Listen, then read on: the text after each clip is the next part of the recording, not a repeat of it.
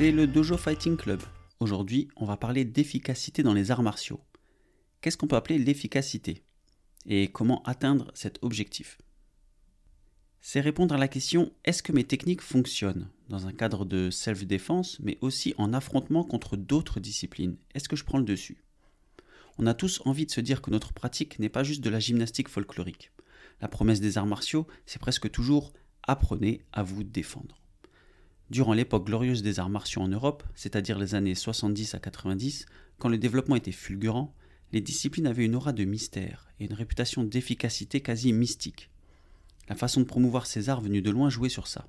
Le cri qui tue, technique ultime, etc. C'était nouveau, spectaculaire, donc ça fonctionnait. Il faut imaginer ce que c'était avant YouTube, les réseaux sociaux et Internet en général.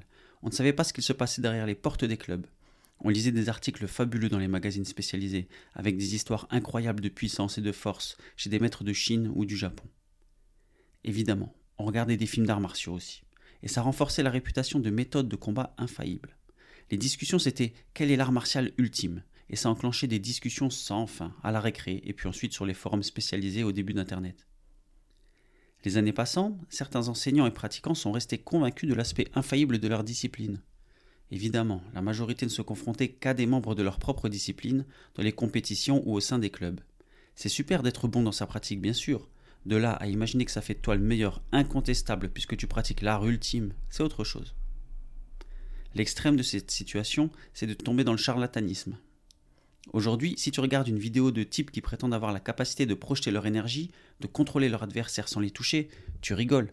Tu vois des pseudo-experts, des gourous surtout, qui ont manipulé leurs élèves au point de les convaincre qu'ils ressentaient quelque chose. Ça donne des démonstrations ridicules, avec le maître qui tend les mains vers des élèves complices ou manipulés et qui se retrouvent projetés en arrière euh, en mode Matrix.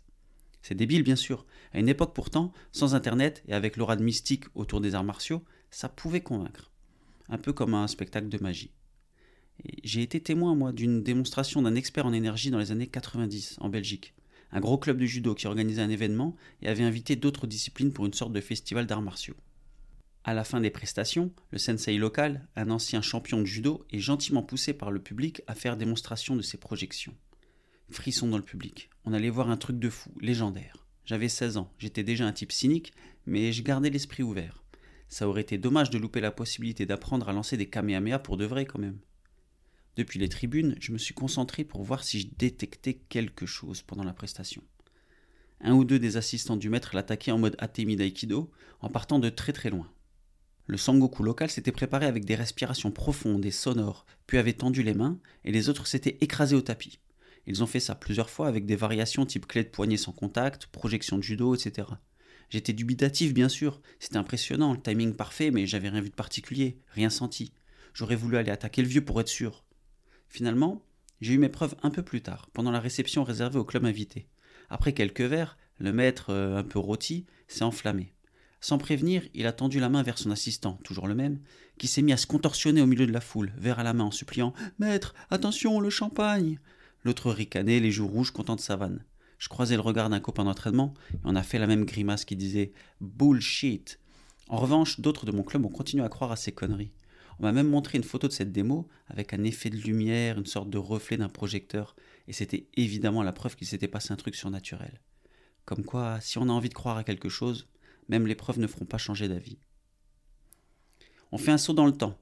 La guerre des disciplines est passée d'Internet à la réalité. Désormais, on a les affrontements en vallée tout d'eau. Tout est permis. Les gars, ils tiraient les cheveux, frappaient à l'entrejambe, c'était la folie. Il a quand même fallu poser un peu des règles pour que les combattants puissent durer dans le temps et avoir des autorisations d'organiser les événements. C'était les MMA, les arts martiaux mixtes. Des combattants venaient en affronter d'autres sur le ring pour déterminer quelle discipline avait le dessus. Les premiers combats interstyles sont intéressants parce que c'était à chaque fois des spécialistes d'une seule discipline. Aujourd'hui, c'est commun dans les arts martiaux mixtes de pratiquer de tout, la frappe, la lutte, le grappling, mais au début, chacun était convaincu de dominer aisément. On voyait donc des pratiquants de kung-fu faire des coups de pied sautés retournés à foison face à des lutteurs, ou encore un boxeur une fois qui avait gardé un seul de ses gants de boxe parce qu'il voulait éviter de tuer son adversaire en frappant à main nue. Incroyable. Beaucoup de ces combattants ont vécu un retour sur terre un peu pénible. Le boxeur qui s'est fait démolir, le pratiquant de kung-fu qui s'est fait mettre KO, les pratiques spécialisées étaient tellement balisées, c'était rendez-vous inconnu pour la plupart. Ceux qui dominèrent, c'était principalement les grappleurs, le jiu-jitsu brésilien et tous ceux qui avaient de l'expérience du Vale Tudo. Ils se débrouillaient pour emmener leur adversaire au sol sur leur propre terrain.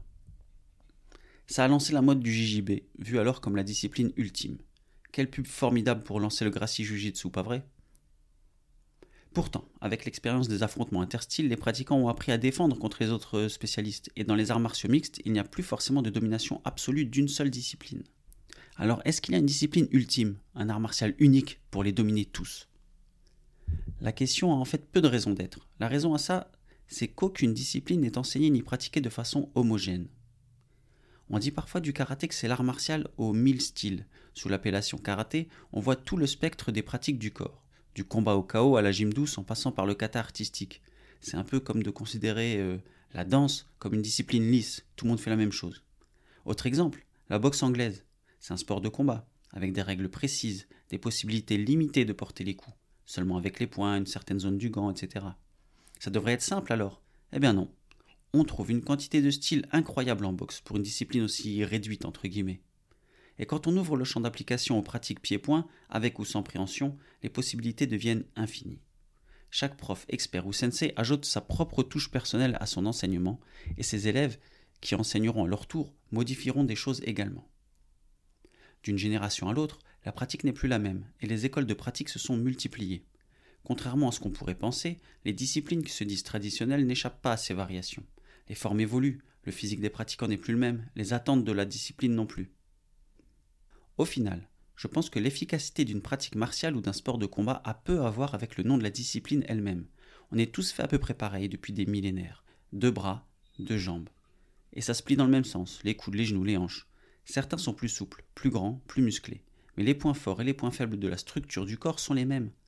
Et les experts du passé ont cherché à améliorer leur art génération après génération. Les concepts pour être efficaces, ils sont là, qu'on appelle la discipline karaté, wushu ou autre.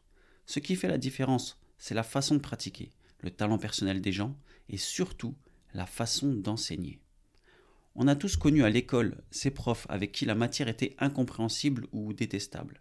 Et la même matière, du même programme, qui devient passionnante et aisée avec un autre enseignant.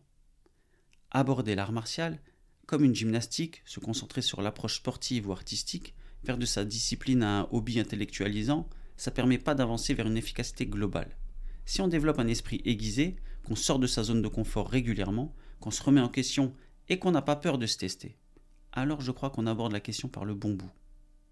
Je précise tout de même que la recherche d'efficacité, c'est pas un objectif de pratique pour tous, et c'est ok. On peut entretenir une passion pour son art martial sans chercher une efficacité de ses techniques, sans vision d'application en self-défense. C'est aussi la richesse des arts martiaux que d'en faire un art de vivre, une matière culturelle et une sorte de méthode de développement personnel. Une dernière anecdote pour illustrer les illusions d'invincibilité. Après avoir commencé à préparer cet épisode, j'ai fait une rencontre dans le cadre de mon travail. Je plaisantais avec des ouvriers en bâtiment, on se comme le font des types réunis sur un chantier. Et l'un d'eux s'est mis à affirmer qu'il était très fort, que même avec un couteau je pourrais pas le toucher grâce à ses dix années de Krav Maga. Je te parie un resto, il a dit.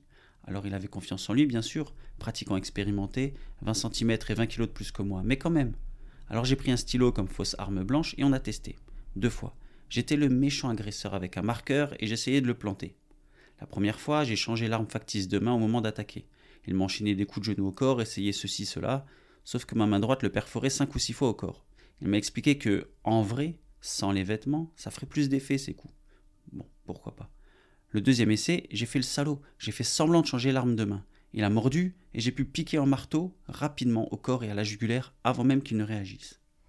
Ça l'a calmé et puis il est revenu sur le principe de base de sa pratique en rappelant Mon prof, il dit quand même que face à une arme, faut se sauver et pas chercher l'affrontement.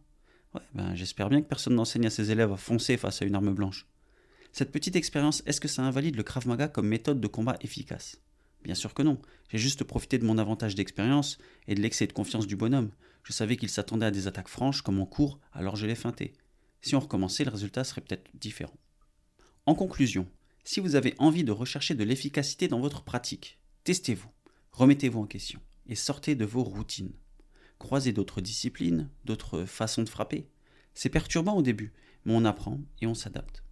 J'imagine que c'est comme ça que faisaient les experts du passé, et que c'est en cherchant et avec l'esprit ouvert qu'ils ont construit les arts martiaux qu'on aime tant. Allez, bon entraînement.